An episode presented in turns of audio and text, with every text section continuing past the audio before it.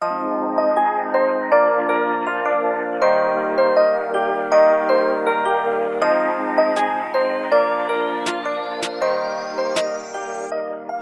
beautiful souls. Welcome to another episode of the Guided Words. This is your host, Benel, and today we have a topic that's close to everyone's heart. Today we're going to talk about doubt, specifically, doubting yourself.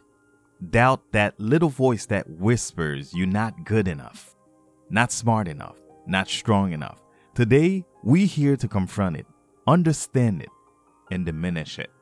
Scripture reminds us that I can do all things through Christ who strengthens me. That's Philippians chapter 4 verse 13.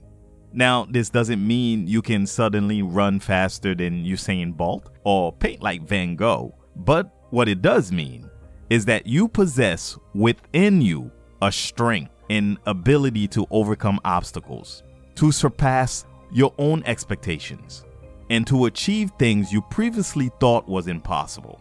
Now, let's look at how this applies to our lives. When we doubt ourselves, what we're really doubting is our ability to rise to the challenges life throws at us. But remember, no matter how insurmountable the hurdle seems, we all have a divine spark within us, a God given potential that can help us overcome if we just trust in it. One of my favorite quotes is from Psalm chapter 139, verse 14. It says, I praise you because I am fearfully and wonderfully made. Your works are wonderful.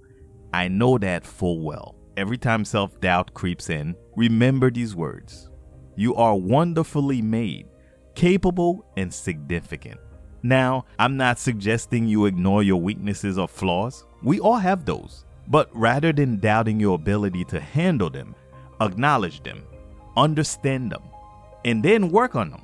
Your weaknesses are not your whole story, they're just a chapter in a book that's still being written. I want to remind you of Moses. Remember when God asked him to lead the Israelites out of Egypt? Moses doubted his ability to fulfill such a task. He said to God, Who am I that I should go to Pharaoh and bring the Israelites out of Egypt? Exodus chapter 3, verse 11. But with faith, with trust, Moses led them. He overcame his doubt, trusted in his divine plan, and became one of the greatest leaders in history. We all have moments of self doubt, just like Moses. But like him, we can overcome those doubts, not by relying on our own limited resources, but by tapping into the limitless power of faith. God sees your potential even when you don't. Remember, friends, for God has not given us a spirit of fear and timidity, but of power, love, and self-discipline. 2 Timothy chapter 1 verse 7. Let's stop doubting ourselves and start believing in our own God-given abilities. So this week, when doubt tries to creep in, say no to it. Instead, take a moment to reflect, to pray, to tap into that divine strength within you. You are fearfully and wonderfully made. Let faith be louder than your fears. Thank you so much for listening. I am incredibly grateful to have you as part of our Guided Words community, sharing this spiritual journey together. I always believe that wisdom grows when it is shared. So I encourage you don't keep these guided words to yourself. If you've learned something that touched your heart today, share it with someone else. It might just be the lift they need in their day. And of course, if you've enjoyed this podcast and want to hear more, I kindly invite you to subscribe. Every day, we delve into a new scripture, unlocking its wisdom and applying it to our daily lives. By subscribing, you won't miss a single inspirational journey. Lastly, let's keep the conversation going. We've got a wonderful, diverse community of listeners out there, and I bet there's a wealth of insight you all can share. Jump onto our social media platforms. Let's discuss the scriptures we've explored today. Share your thoughts, your reflection. Your voice matters in our conversation.